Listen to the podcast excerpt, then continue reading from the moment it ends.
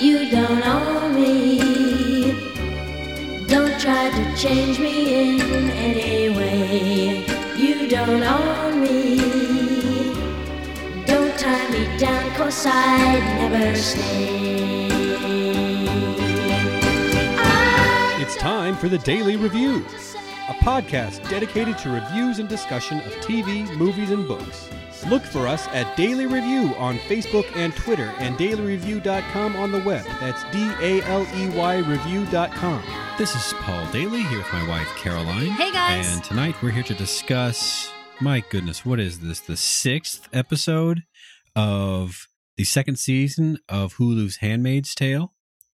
This one is called First Blood. I like that you said it that way, because my first thought was Rambo. Yeah, that's because the movies are named Rambo, First Blood, and Rambo, First Blood, Part 2. I'm so literal, Paul. What could you do with me? I'm such a handful. What were they thinking? First Blood, Part 2? How can it be first if it's Part 2? They should have called it Second Blood. Right. More blood. More blood would have been better. But what does First Blood mean, Paul?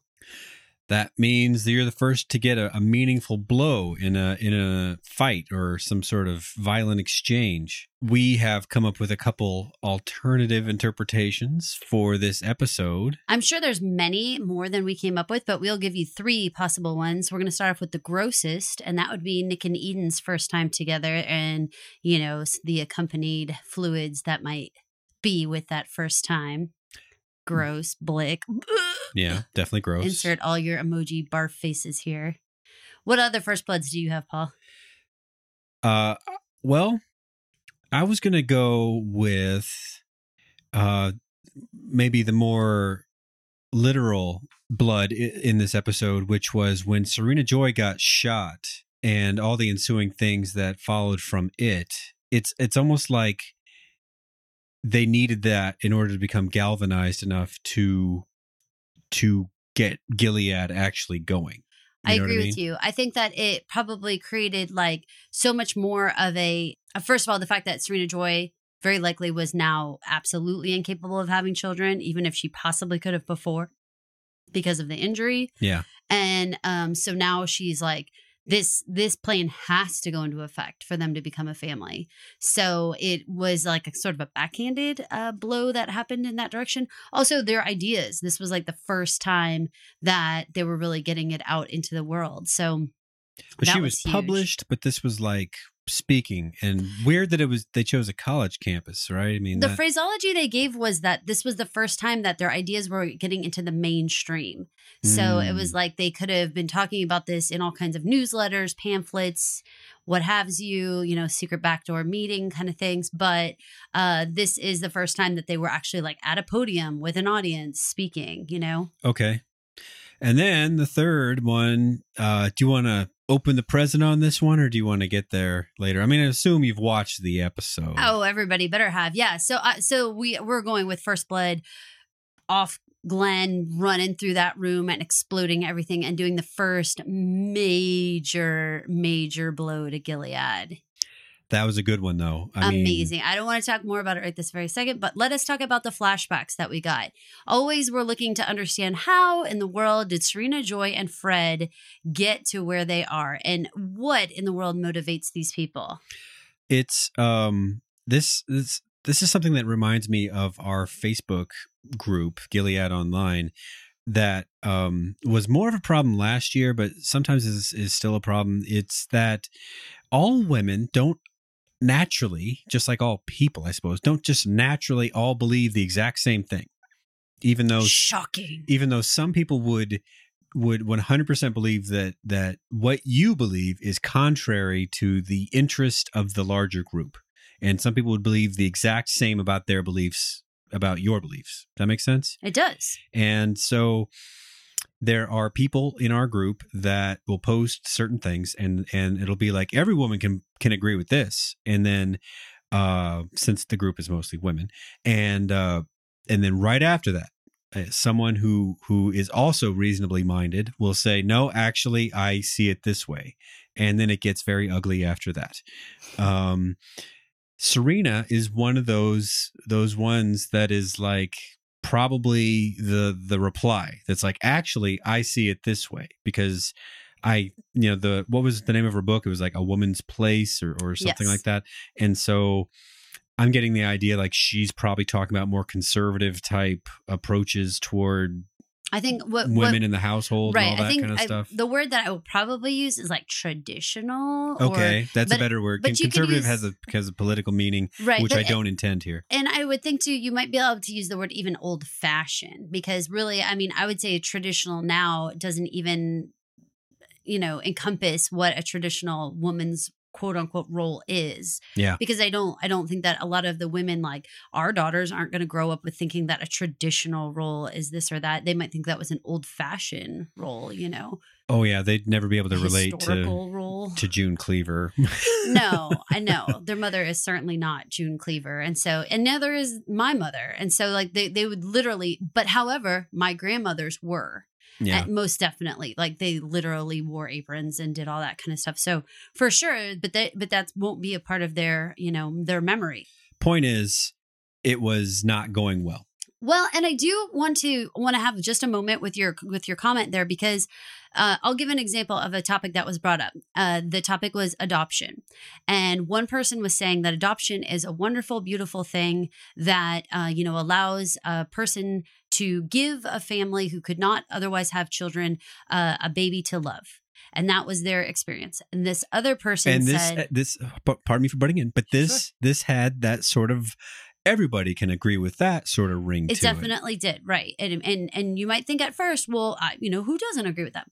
Another person chimed in and said, actually, adoption, you know, is this terrible thing where children were stolen and sold to families, and therefore, you know, adoptions are not a good thing. And we had a conversation as the admins of like, okay, this is going to get heated. And it, of course, did. And, you know, the first gut reaction is like, well, the woman who said that adoption is a terrible thing is clearly in the wrong.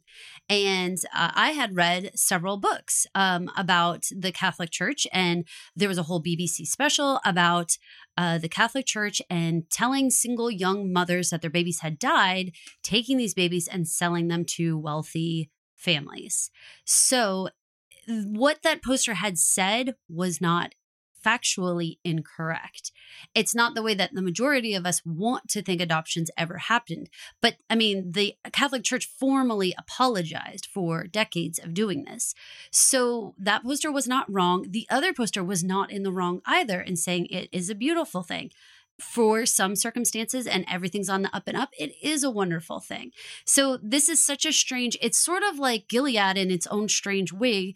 A surrogacy pregnancy for a couple can be a beautiful thing. What Gilead's doing is not a beautiful thing. No. I mean, it all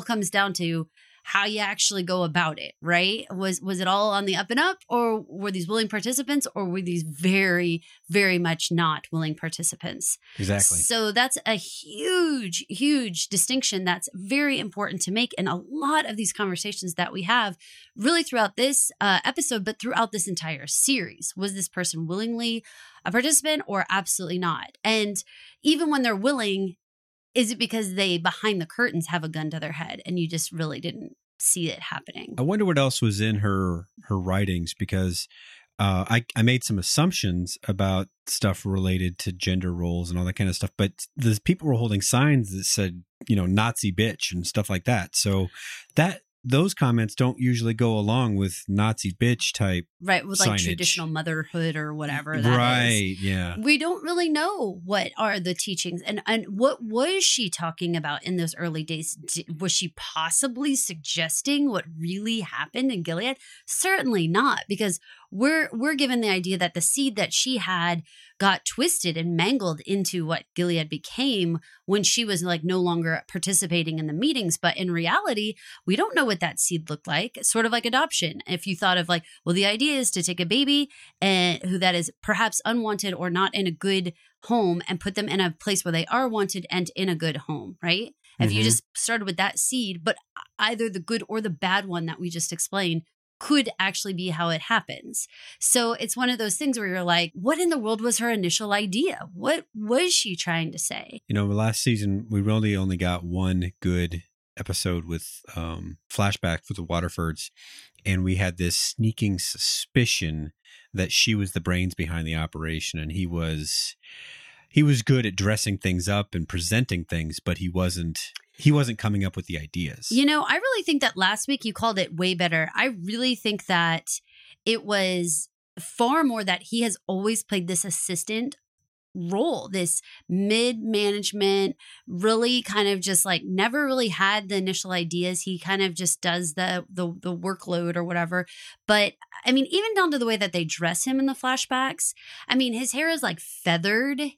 As opposed to when he's a commander and it's like slicked back. Yeah. He dresses in these plaid shirts with like these, you know, those kind of ties that maybe you guys don't know these, but they're these like ties that are like, what is that material, Paul? Where it's like cloth, but it's like that like nubby kind of cloth where the tie is very skinny. Yeah, I don't have those ties. No, I know you don't, but you know what I'm talking about. It's like this really cheap, sad kind of tie. It's the sort of thing like, a college professor from like a state school might wear. Which is much of what he was wearing, right? Or even So, and then he's just wearing like a blazer, you know, nothing. Not a state school, a small private liberal arts school. Okay, there you go. That was a way to define it. Yeah. So when you compare that look to all those commanders sitting in the room, and they give you a good shot from behind the podium of that entire room of men wearing starched black. They're suited up. But black suits with these really sharp ties and really everyone's slicked hair. Everyone's like fresh faced and just like could not look more slick. And it's like, oh my God, you know, like everything about what it started as clearly, even on the very surface, all the way down, of course, to the most minutiae here, has changed from where he was. From that first season glimpse, though, we had suspicions about her, Serena being the brains, and this episode just spelled it out for us. These were her ideas, and he just kind of rode the wave. If I understand things, I agree. And her ideas pushed him in a way. So the thing that I really want to highlight is the fact that the more that people yelled back at her, the more emboldened she became. She yelled back. She commanded the floor there for a moment, and even seemed to get some applause. You know, like at a time when it was like, "Whoa, did that just happen?" They were deliberately putting some. It was about nodding heads. I would say about 30%, maybe. Like enough for you to hear it, but clearly the minority. I agree. You know? I completely agree. From that scene to then the hospital scene where it was him doting on her and her inability to allow that type of relationship to even occur. And she says to him, be a man. Mm. And it's like gauntlet thrown, because what does it mean to be a man? Why? I mean, if I was shot in the hospital and you were like wanting to get me pain medication and wanting to help me make sure I felt better, I would not look at you and be like, be a man, Paul. Right. I mean, what does that even mean? I'm supposed to go Clint Eastwood somebody. Well, yes, that is what she meant. But what is the implication? Men can't be affectionate. Men can't be empathetic. Men can't have any compassion for your wife. Right. They can't. Not the caregiver role. At all. But I mean, at all, Paul. Even shot. I mean, we're not talking about the flu. We're talking about shot in a hospital, moaning in pain. Probably post-hysterectomy right there. I would think. Yeah. I mean, she clearly was in a lot of pain. That implication and that idea of like, be a man, be a man, be a man. Those are the types of things that I know I've seen parents say to little boys, especially like, you know, suck it up, you know. That basically means stop crying. Right. No, you're not, but no emotion. You can't complain. You can't cry. You can't be hurt in any way, or else you're not a man. And that kind of stuff to me is like, so then when they get older and then they have no empathy, they have no compassion, they treat everybody rudely and crassly and can't ever, ever, ever stop for anyone else's pain. You succeeded. Like that, you purposely made that person just exactly like that. And that's what Serena Joy is doing right now. Like her screaming at him to be a man. Yes, it led to that direct move where he went and found the assumed perpetrator of the shooting. We don't even know that he got the right man or anything. No. But he does find a man and a woman. Were you shocked at how that scene actually played out? I was shocked about, yes, I was shocked about the way that it ended. And I was shocked that he had a complete complement of armed goons that look exactly like the Gilead Guardians. But we can, I mean, I'm kind of assuming that this was still America when this happened. Did you catch when he said, "This is America," when they're getting kind of ushered out of the building? Yes. Interesting, right? Well, and the idea of like, this is America. We have like the right to free speech kind of thing. We have the right to like spread our ideas, like that kind of thing. Mm-hmm. We have rights. This is America. Yeah. You know, I mean, that kind of stuff is like, the irony was on the nose, but it was still good. It certainly was. So that really wraps up our flashbacks. But I hope that you guys are understanding the complexity that is Serena Joy. I will put myself out there a little bit and say that I probably have a lot of traditional ideas when it comes to moms and raising kids and stuff like that. I wouldn't like in any way say that every person should have the choice to do everything however they want to do it. But for my own picks, if you looked at them, they're far more traditional in that I do stay home with our kids and I do, you know, homeschool and all that kind of stuff. So if you look at it, I'm probably very antiquated in today's world. However, I cringe at the idea of like all that Paul's not a man if he doesn't basically control me and the household and everything. Like, I've already killed 7 people. She still says be a man. I would never. Can you imagine? Like, you've never heard those words come out of my mouth, and we would never say anything like that, you know?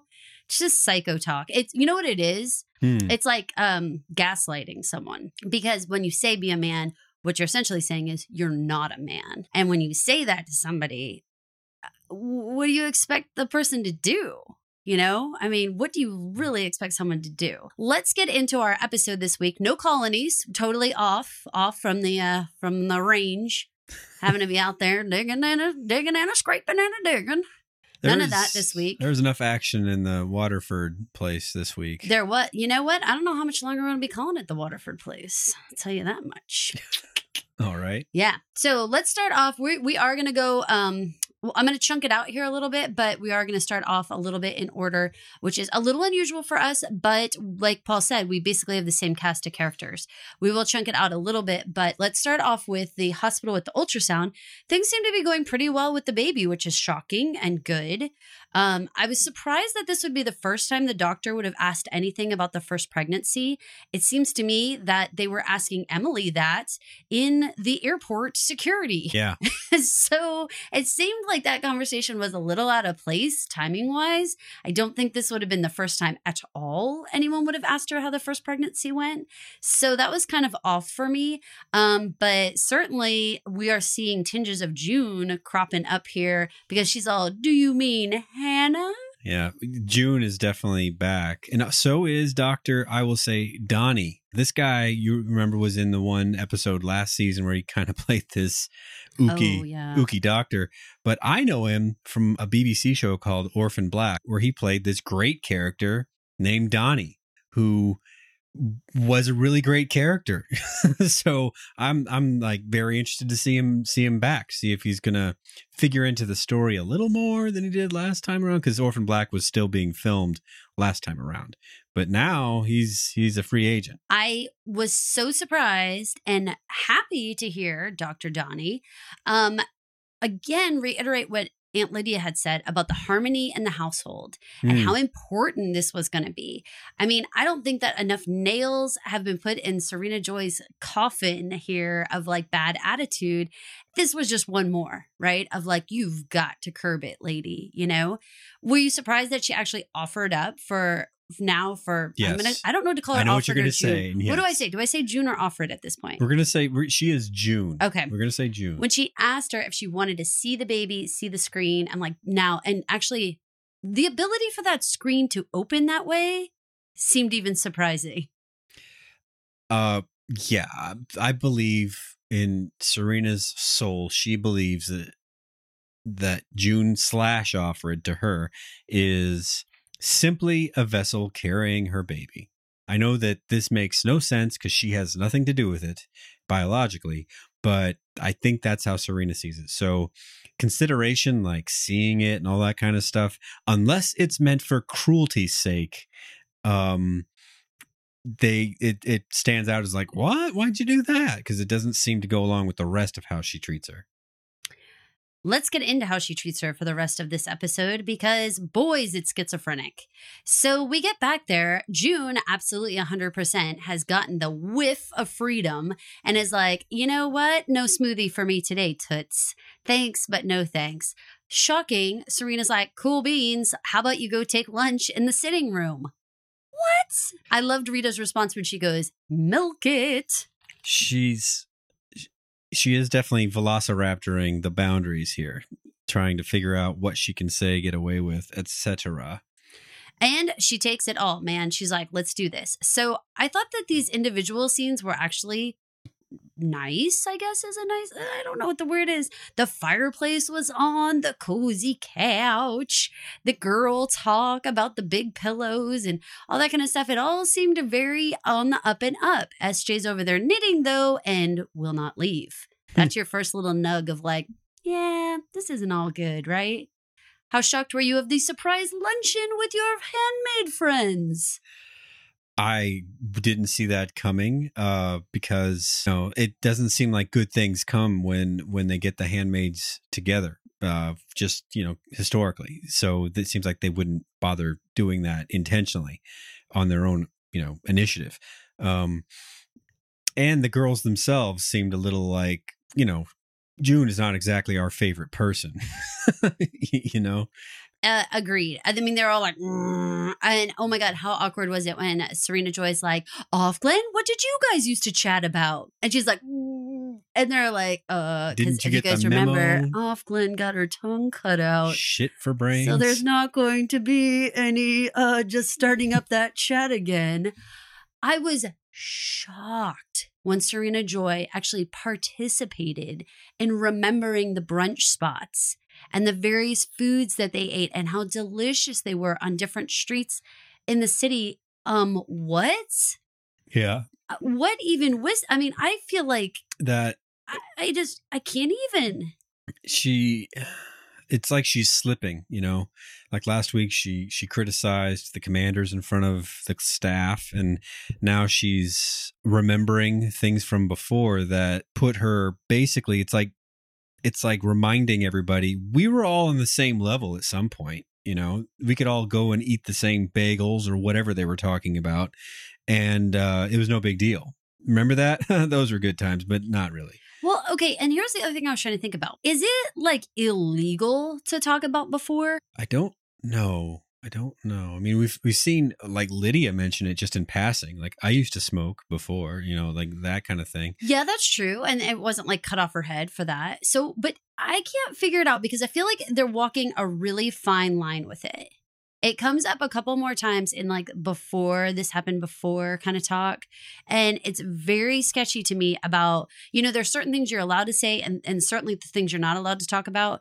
But this before time and how much you're allowed to allude to anything, I mean, including a brunch spot, seemed verboten, but that seems kind of stupid at the same time. Well, because you can't really legislate memory like that, but as much as they can.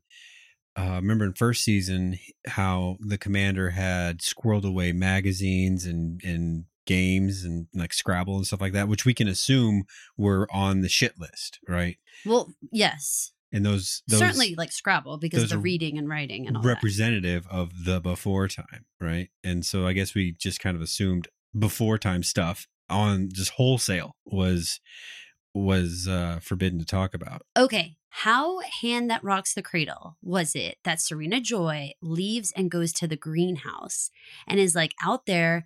I totally understood the metaphor we're going with here, where we have the little seedlings and she cuts the little individual seedlings from their mother tray there. Yeah. And seeds, transplants them individually into their own new pots.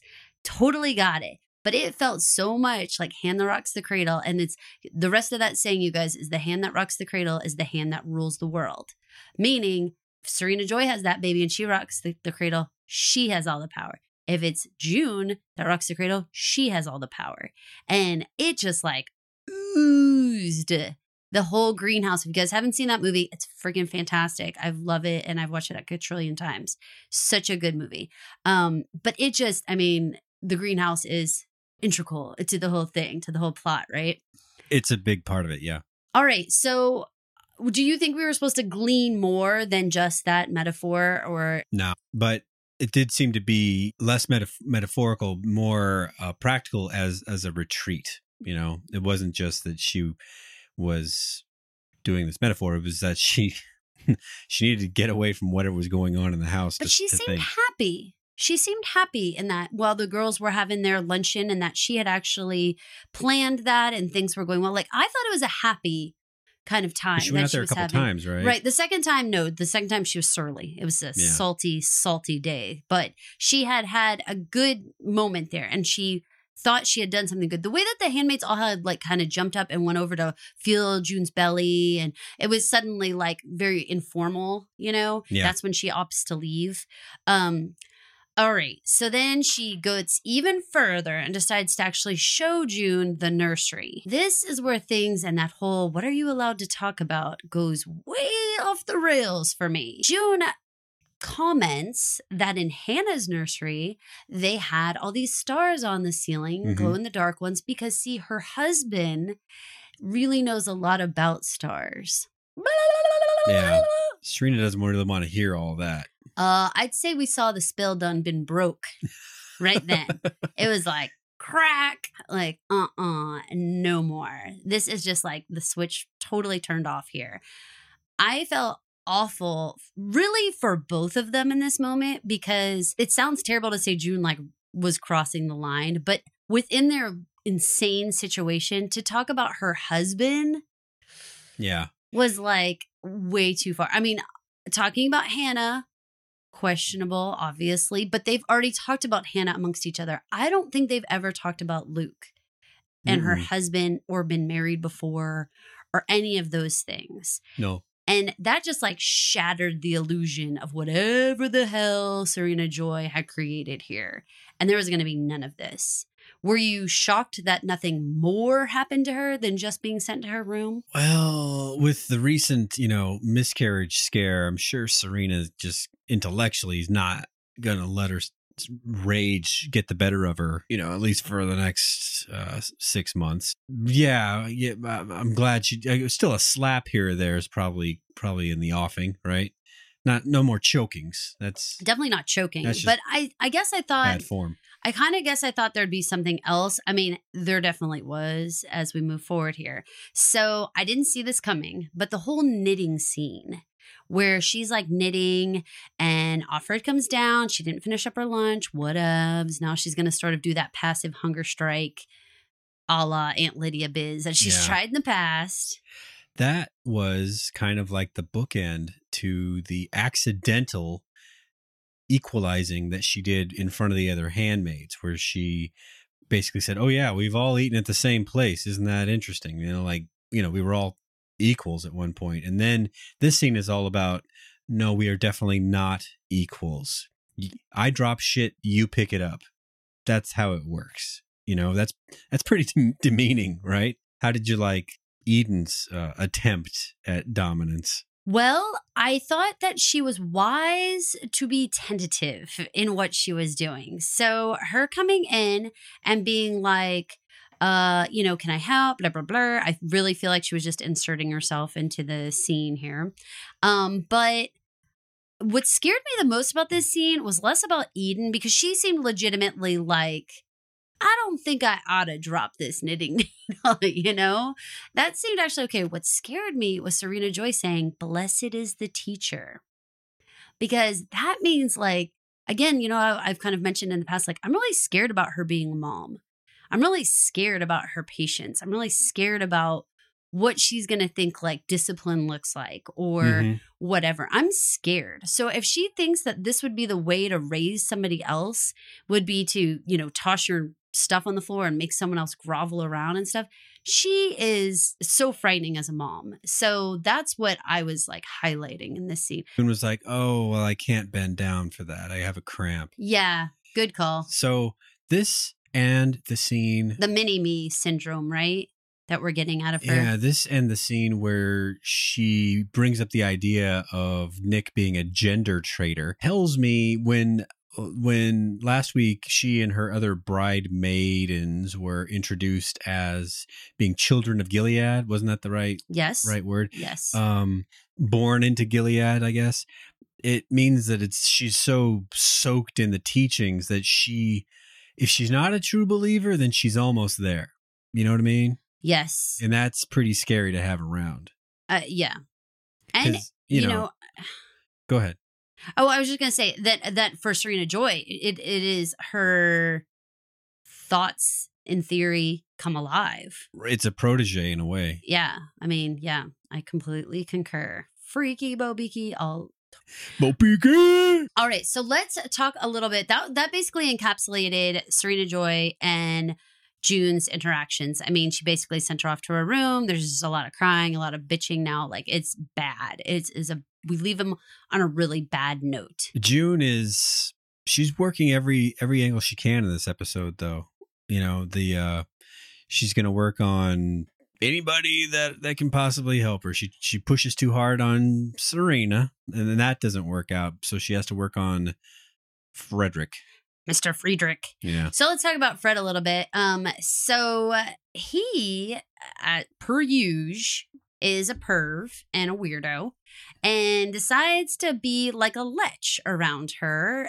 You know, the fact that she's pregnant and like, ooh, it really suits her and all this. He's so weird. I mean, you can love a pregnant lady. Don't get me wrong. They're beautiful in their own right. But just the fact that it's like, could you give her a damn break, man?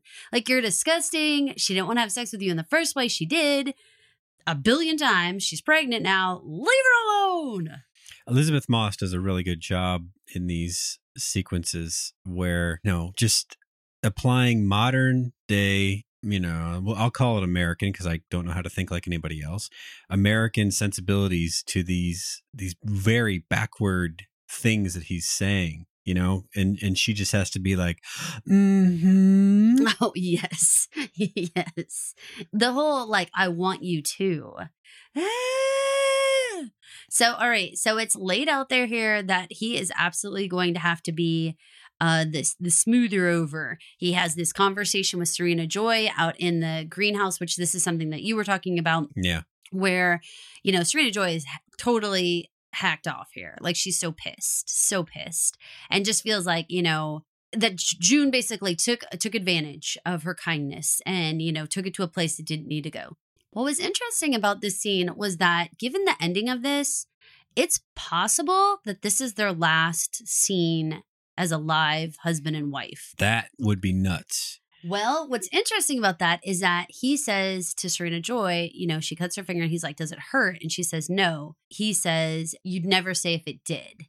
And then he says that he prays every day to be worthy of her. And if those were the last words between the two of them, it would kind of be fitting, right? To everything they showed us in the flashback, to everything that they've shown us about their entire relationship. It would. So we don't know if Fred makes it out of this ending here, but if he doesn't, and I'd like to think he doesn't, because he can still show up in flashbacks, but plot-wise, it's so much more interesting if she is assigned to another commander. Oh, shit just done. Hit the fan, because Serena Joy's now in the hell she put everyone else into. Yeah. A person she didn't choose to be with, having to do whatever he says. Oh, things are going to get nutty, y'all. Let's back it up just a wee bit, because things are going to get super nutty when Fred tries to, again, appease Offred. And after going over to his wife and being all sweet on her, right, of course he has to be disgusting, go to her room with the picture of Hannah. Nice, right? What a beautiful offering, Paul. Totally, yes. And without strings, no? No. I mean, the way he presented it, though, it was like he was thinking that this wasn't manipulative or evil or probably worse off for her or anything like that. I mean, now that you have it, what does that mean? You know, what? How are you going to continue? How are you just going to look at this picture and be like, well, I'm glad she's getting on well anyway? I don't know. I can't figure out, is this better or is this worse? What just happened? She's healthy, but it's like Fred can be establishing himself as the guy with the information about Hannah, you know what I mean? Which could be a pretty big figure in her life that would demand a lot of attention that he seeks. That make sense? Yeah. I just don't know if having this photograph is going to spur her on, you know, or I don't know. So far in this whole episode, every time she's looking at it, she's just crying. So I can't figure out if this photograph situation is for the good or for the bad. Well, you know, to me, the little suit she was wearing looked a lot like those bride suits. I agree with you wholeheartedly. So that had me ooked out for real on how young are they taking them in Gilead is... I'm so barfed out. I just really can't. Yes. I really cannot. So, yeah. Okay, so let's get to the grossest, as you brought up the child bride sitch. These are the sections that I don't want to talk about at all. But I do want to focus in on Nick and this, because it turns out that Eden is a conniving chickie as well, right? Yeah. So I want to talk about a little bit. They do have a moment when June first comes home from the hospital where Nick does check in with her and is sort of like, how's it going? What do you think? Blah, blah, blah. And they have that little tete-a-tete where, you know, June's like, how's Mrs. Blaine? She's so young. Blah, blah, blah. And they have like all that business. Like, when's your bedtime? Yes. Oh, my God. So salty. So then, all right, they say, no more sneaking, says June, right? Yeah. Ha ha ha. Nick's like, oh, but I think of the three of us. And she's all, don't, but do, totally do. So they're going to continue to talk about this, except Eden. Now, Paul, is she naive or the most cunning of bitches?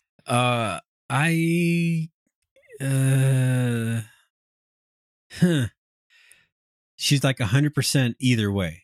She's not both. She's either not knowing what she's doing and just, you know, talking to the closest woman around, or she knows exactly what she's doing by telling another woman about this gender traitor business. What do you think? Telling anybody else in the household. So what do you think? What is it?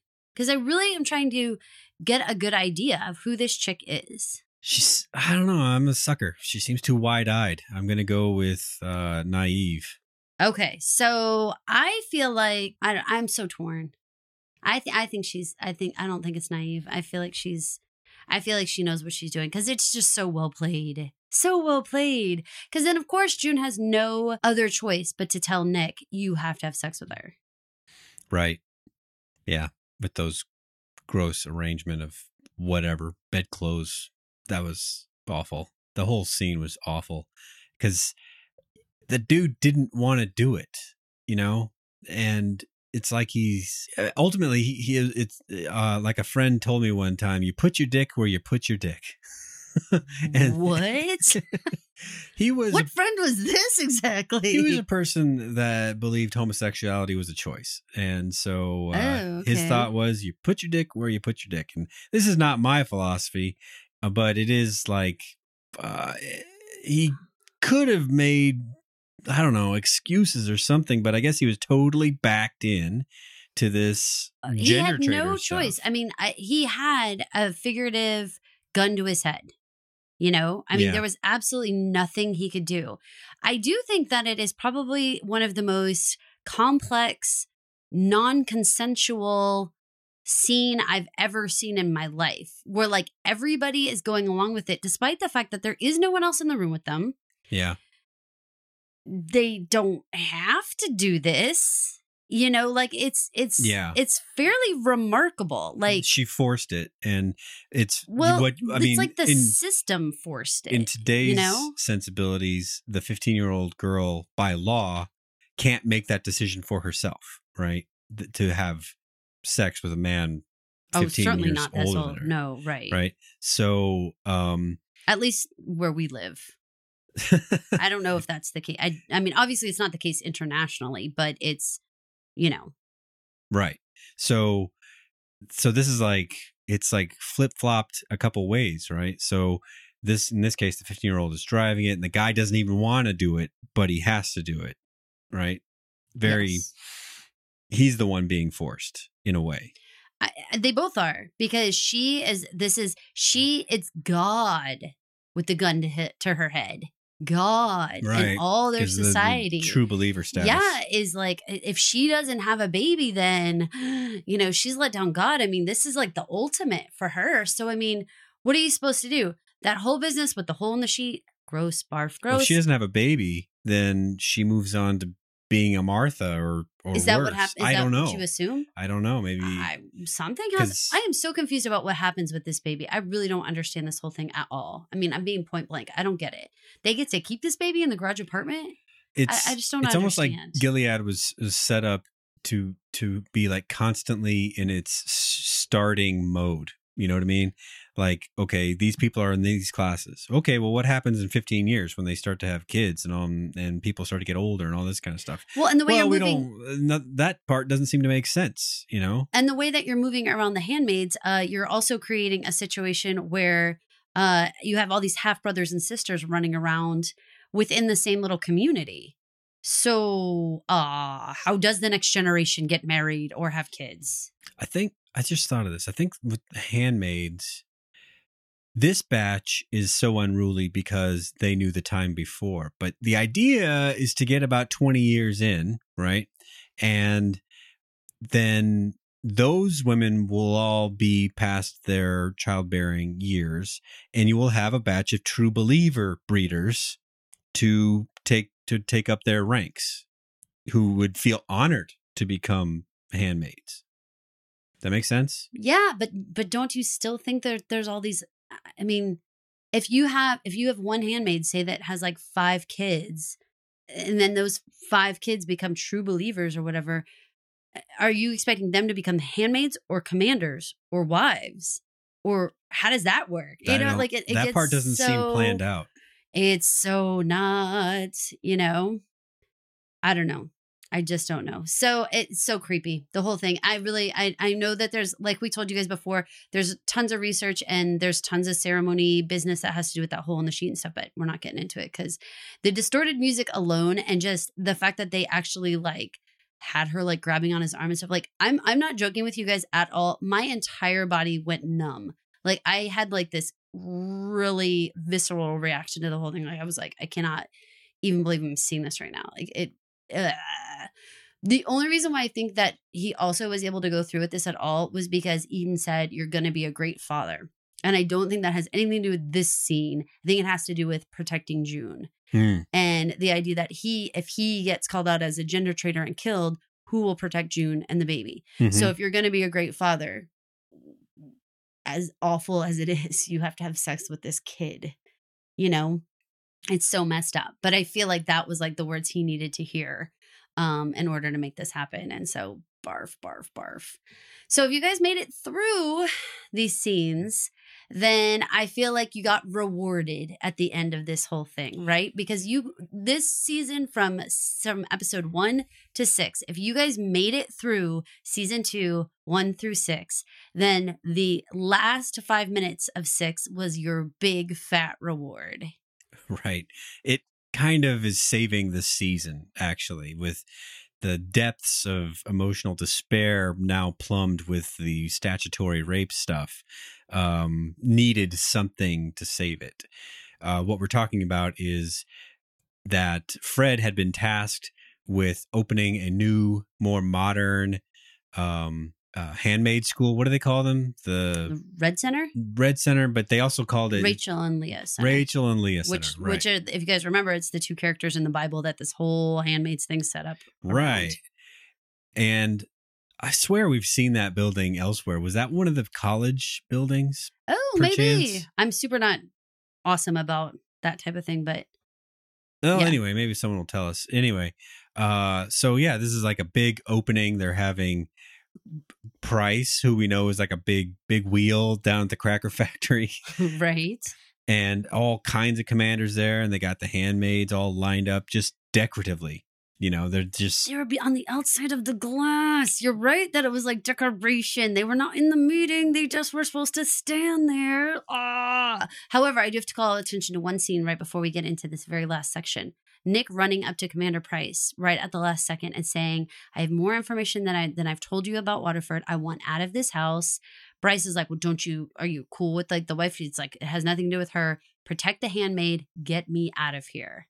And he says, you have my word. So Commander Bryce goes in there and Nick's leaving thinking, I'm as good as gone. Yeah, there's a very good chance that Price is blown up. I think Bryce is definitely blown up. The interesting thing that I just thought of is, where did she get such a cool bomb? I mean, this isn't just laying around. I have no idea. It was handheld. And maybe she was wearing some stuff. I can't say for sure. But, I mean, the explosion was not just confined to a small radius around her. It took out the entire first floor of that building, you know? Is it even possible for anyone to survive that, Paul? You tell me. Because I feel like at this point, I just can't figure out if they try to make... See, Fred was behind a podium. Yeah, but she ran directly at him. I mean, it didn't blow up right next to the glass. We saw her get at least to close to the front row. If she was wearing stuff, I assume she was. Then right? That stuff all blows apart into little chunks, and that's what kills everybody. You know, is the pieces that all of a sudden are flying through your body. You know, right? And so if it's that kind of explosion, and you've got the wits to duck behind your podium, I suppose you got a chance. But all those commanders in like the folding chairs, not so good. I think that the majority of them is bad news bears. I mean, and it's interesting because I think that it's going to the symbolism of an explosion. I think that this is going to like implode all the structure that we've seen. So I'm really serious. Like, can you guys imagine how upside down this world's going to get if Serena Joy and that household as a whole is assigned a new commander? What does that even look like? What is that? I mean, or all of where they live, because we've only seen the flashbacks that include like Fred and Price and some others, and I kind of assumed that they were the guys. This was this was where the capital was of Gilead, you know, not just regionally, but of the whole thing. So if they blow up all of them, then is it anarchy after that? Or? I don't know. I really don't know. And I'm really concerned about how this all works out and what happens next. I think it's exciting because I think it shakes everything up. What I'm a little worried about is, like we said, the conversation with Bryce and Nick, now that's like null and void. Fred helping June and all that cultivating of that relationship, null and void. Serena, you know, having whatever stability that we thought was there, null and void. Does this mean, are we like, again, how you said that the beginning of this season wiped out the previous season? Did we just watch this wipe out whatever was the rest of this? Like, now no one has any relationships to anyone even within the colony of Gilead anymore, because all the people who were sort of running the show are gone. So are new people going to be brought in? Are these people going to be shipped out? What? There will be survivors. I'm positive. Question mark came up in my brains. This is Aunt Lydia's office, basically. So she should have been there. Right. But I don't remember seeing her. Oh, weird. So, yeah, we've got maybe her, maybe Fred surviving. Wouldn't it be weird if Fred survived, and because he was the highest ranked guy left, he is all of a sudden the guy in charge of the whole thing? Wouldn't that be weird? I don't think it's actually more, he's a bad leader, right? So this would be very scary for everybody. I just think it's way more exciting. It's really way more exciting if you bring in a new commander to that, either to that household. I think that would be the best steps. Because you could shoot them all off into different houses, but we have established Rita and Nick and whatever. Like, we have a household there that bringing in Eden was one way to like shake it up a little bit, bringing in a new commander. And then what the hell? Like, Serena Joy is supposed to raise this baby. See, that's what I think will give her the inertia to be like, I'm not raising this baby with a strange man who I don't have any connection with. So now she's like untethered. Mm-hmm. She could be like, let's get up and go. Like, promise me this baby and I'll get you out of here. And you can have Hannah. I'll have this baby and we all jet. And like, that actually seems like, huh. All she wanted out of this society was the baby. Not the rest of this. Clearly, she wants to read and write and go about. I mean, you know, yeah. She doesn't want handmaids living in her house. She doesn't want all this stuff. So, I mean, I think this could set it up for that. I hope it does, because that would be far more exciting. Far more exciting.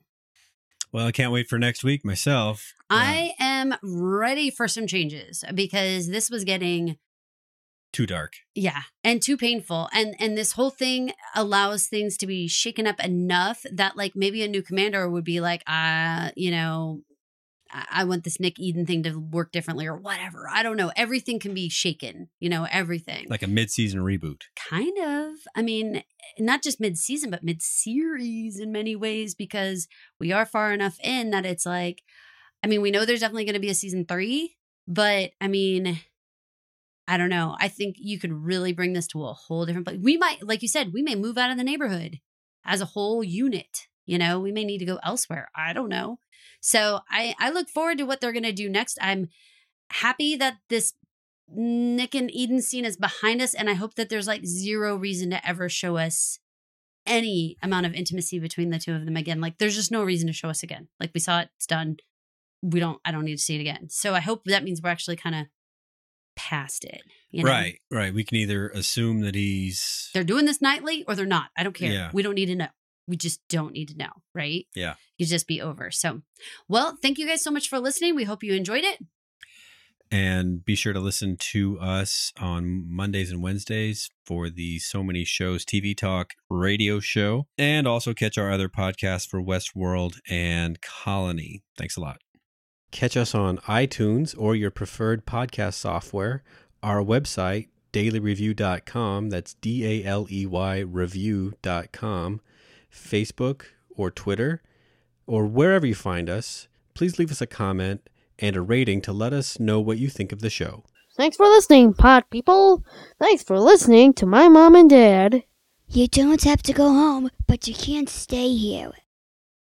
Just go home, folks.